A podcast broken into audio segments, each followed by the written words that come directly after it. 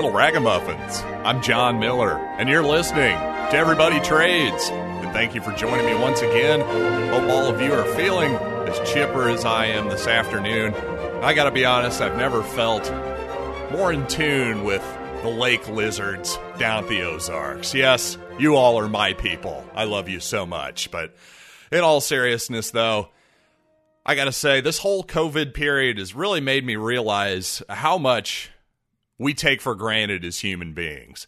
And specifically, this period is really showing how much we take free trade for granted. And specifically, our ability to buy just about anything we want at any time here in America. And you know what? I got to be honest, I'm guilty of this too. This past weekend, I was mildly annoyed when everybody was out and about this Memorial Day weekend that God forbid I actually had to wait outside Target for five minutes before getting inside. Now, to be fair to me, mostly I was maybe slightly irritated because I think a lot of this stuff is unnecessary, but you know what? I'm also spoiled too, let's be honest. But just for gratitude's sake, once again, I want to say let's do a quick thought experiment. Let's really think about this. I want you to possibly even close your eyes and imagine this scenario that I'm about to paint. Think about if free trade literally did not exist. Specifically, I want you to imagine your Costco, your Sam's, your grocery store specifically. You pop in for 30 minutes when you go to these places and you emerge with, say, $100 worth of food. For instance, you might have bought some steaks, some milk, eggs, bread, let's say, a variety of fruits and vegetables, bananas, oranges, maybe a couple frozen pizzas. Let's throw them in there too. And let's say you're a type of person, maybe you make $20 an hour, just to pick a nice even number. So obviously 20 divided by 100, well, that'd be five hours, wouldn't it? So essentially, it took you five hours of work to acquire that pretty wide variety of food. Now, again, without trade, without the ability to buy this from another human being, how long would it have taken you to get all of that food? And in fact, let's forget about all the food. Obviously, if you just buying tropical fruit alone, if you're in Missouri, well, that's going to be that's going to be basically impossible right there. So, but let's just actually focus on seemingly maybe the simplest item of them all, and that's a frozen pizza.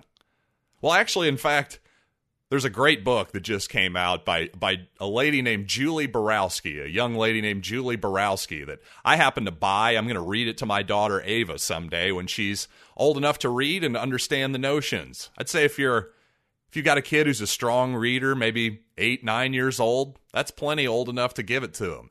And the book is called Nobody Knows How to Make a Pizza. And I love that title because it's obviously provocative because you'd think, well, what do you mean nobody has, knows how to make a pizza? There's 20 pizza joints in my hometown alone, you're probably saying. And I just threw a frozen pizza into my oven last night. It turned out just fine, by golly. Well, that's true. But again, how would you possibly make that pizza if you didn't have any help from another human being? Well, if it was a supreme pizza, first of all, if it has pepperoni on it or sausage, any type of meat, well, guess what? You're going to have to start raising hogs, buddy. And that is a tough that's a tough road to hoe already. Now we're talking what about the grains, the crust of the pizza? Yeah, that's not going to be so easy to just make bread from scratch either, especially when you've got to grow your own wheat, all that kind of stuff. Then now the vegetable, the other vegetables, maybe maybe you like pineapple on your pizza. Where in the world are you going to get pineapple in the middle of Missouri? You can see all the problems that this has that, that arise just from creating a seemingly simple food item like a frozen supreme pizza. And yet, somehow, free trade has made this so efficient and so productive that you can get said frozen pizza for about I don't know, eight, nine dollars, something like that. A high end DiGiorno, you can probably get less for ten dollars for less than ten dollars. So that means again, if you're making twenty dollars an hour, it would take you a half an hour or less to work up to earn that pizza. Now that's trade in a nutshell. Whereas basically, you could spend your entire life trying to recreate that pizza all, all, by your literal self, and it probably wouldn't work. Let's be honest. You wouldn't have enough time. It would never work. Your supply chains would mess up. You'd never have the right pineapples at the right time if you want to recreate a Hawaiian pizza. Maybe your hogs would get a disease. There's so many things that can go wrong here, but fortunately, you don't have to be an expert hog farmer. You don't have to grow your own pineapples because there are people out there who will do it for you. They specialize in it. And they have a comparative advantage, an obvious advantage to you doing so. It's better for both sides that you don't pick pineapples and you do whatever it is that you're good at. Like, for instance, my wife is a registered nurse. It's a lot better for her to be helping people in the operating room than it is for her to be growing her own food all the live long day. We leave the food production to the professionals. At least that's what we do in our house. And obviously, the last 100, 200, some odd years, where the last industrial revolutions have taken place, the two major industrial revolutions took place in no coincidence after America was founded in the late 1700s. That's not a coincidence. Freedom is why people's lives have gotten exponentially better in this last 200 year period versus the thousands of years before that. Basically, everything was the same until people figured out liberty and free trade. That's what's raised our living standards up to almost an unimaginable level if you were born, say, 50 to 100 years ago.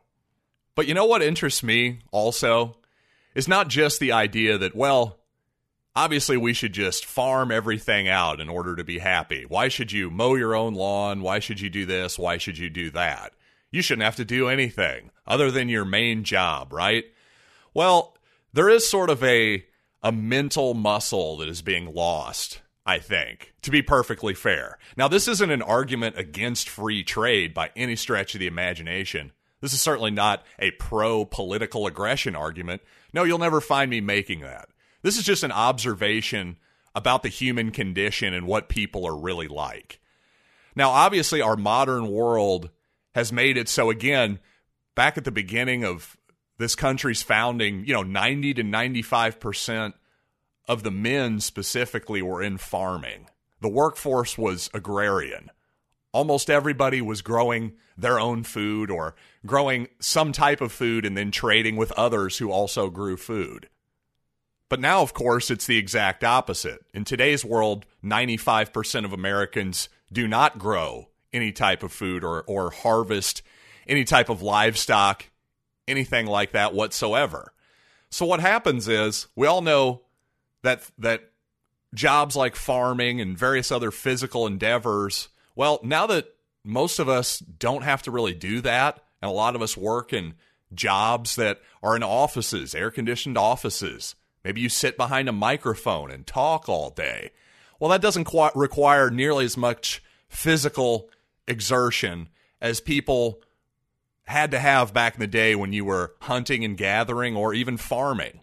So we, we do tend to recognize that, hey, in order to replace that, we need to get some exercise. We need to go to the gym. We need to play some tennis. We need to go running, walking, go swimming, something. There's got to be some kind of physical activity to replace what we've sort of lost in our more agrarian, maybe what some could call natural existence. Although I think our current existence is perfectly natural too, because this is what human beings do.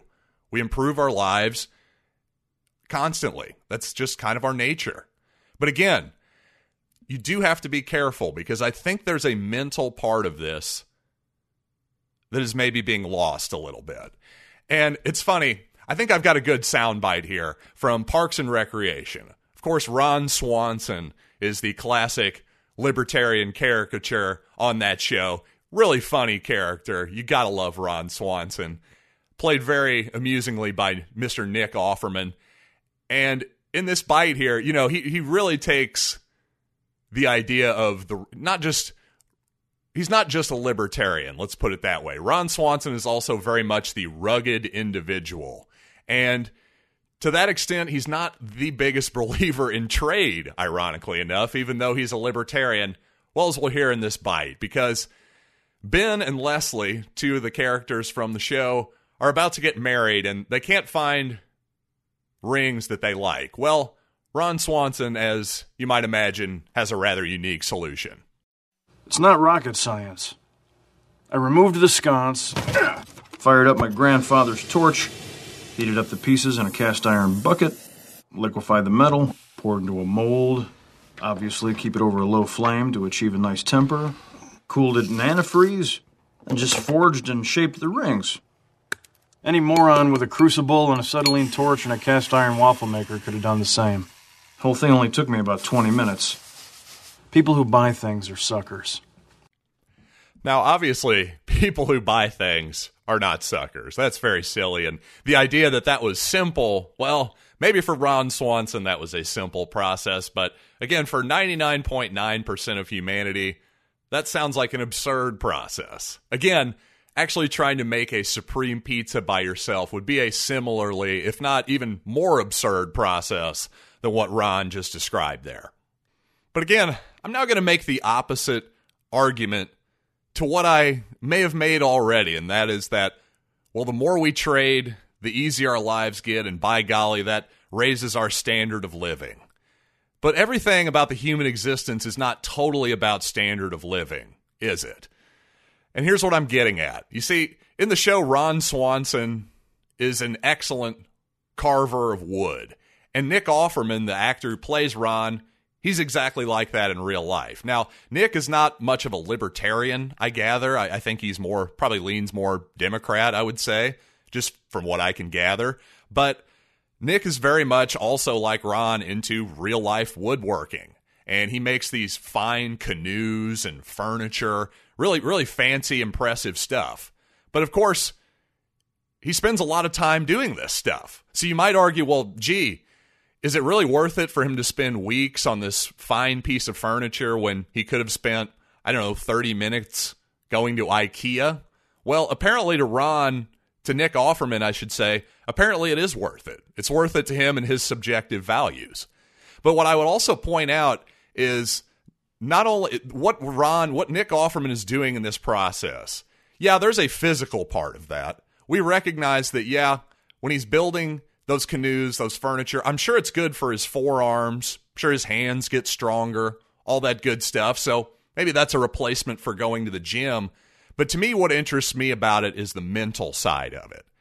You see, when you don't do anything for yourself, even a simple thing like we don't have to really memorize our phone numbers anymore, they're all plugged in to our phones. I don't know most of my best friends' phone numbers anymore, but I certainly did growing up. And I certainly remember most of those home phone numbers, even though they aren't valid anymore. Now, that's great. That's convenient that we don't have to memorize every phone number in the world, but at the same time, there's got to be something lost there.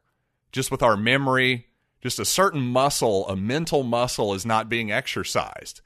And I think, especially when you build stuff, when you build things with your hands, when, there's a certain mental process, a certain logic, a certain, again, just a muscle that is being exercised that I think needs to be exercised. And in fact, is good for you and has positive impacts on your life that are far beyond, oh, now I can make furniture or a canoe. It goes much further than that. It'll crystallize your thinking and in your job, your life, your family, all kinds of stuff. I really believe that. And finally, just one more thought on the economy, Keynesianism, money printing, production, the whole thing. Isn't interesting how in the last couple months or so, we recently got our check at our house, our stimulus check. Well, we've sent $1,200, and by we, I mean the United States Treasury has sent out $1,200 to nearly every person in America over the last couple months. We've essentially printed trillions of dollars out of thin air and sent them to Americans.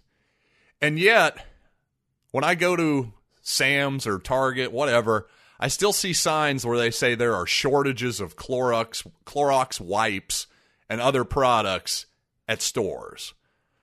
Well, how can this be if, if again, if Keynesian economic theory is true? If it's true that, well, a healthy economy is just people constantly exchanging money. That's all that's all a real economy is to a Keynesian. It's just got to be people not hoarding their wealth. We can't have too much savings. We've just got to have constant exchange. Well, again, if that's true, then how is it that with all this new money, all this trillions of dollars supposedly circulating throughout the economy, how is it that we still have shortages? Well, the answer is is because Keynesian economic theory is wrong, quite simply. And that's because an economy is not about spending. It's not about money, paper currency, simply again just exchanging hands over and over again. No, it's about actual real production. And what can I actually trade for this currency, for this paper money? What can my real wages actually buy me? Again, think about how much you can buy at the grocery store based on your hourly wage. You don't even have to get a raise. A dollar, an actual on paper dollar wage raise if your wages can buy more food. If suddenly the price of a T bone steak is half the price of what it usually is, well, you've gotten richer, my friend, without even having to improve your own production. That's just other people's production improving and them improving their lives for you, quite invisibly. Again, actual, real economic production is and what will continue to lead mankind out of poverty and into abundance. That, along with free trade, continued efficiency, the lowering of prices, the lowering of prices of various goods, all types of goods, food, water, technology, everything the price of everything goes down because abundance creeps in. And yet there are still people who make good livings off of all this abundance anyway. This is what makes our lives what they are. To the extent that they're great, to the extent that they're much better than they were 200 years ago. Honestly, history teaches no clearer lesson that free economic activity is what's improved our lives tremendously. And yet, so many just continue to fight it. Why is that? Well, I'm afraid that's a mystery we'll have to unravel another day. So until next time, I'm John Miller, and this has been Everybody Trades.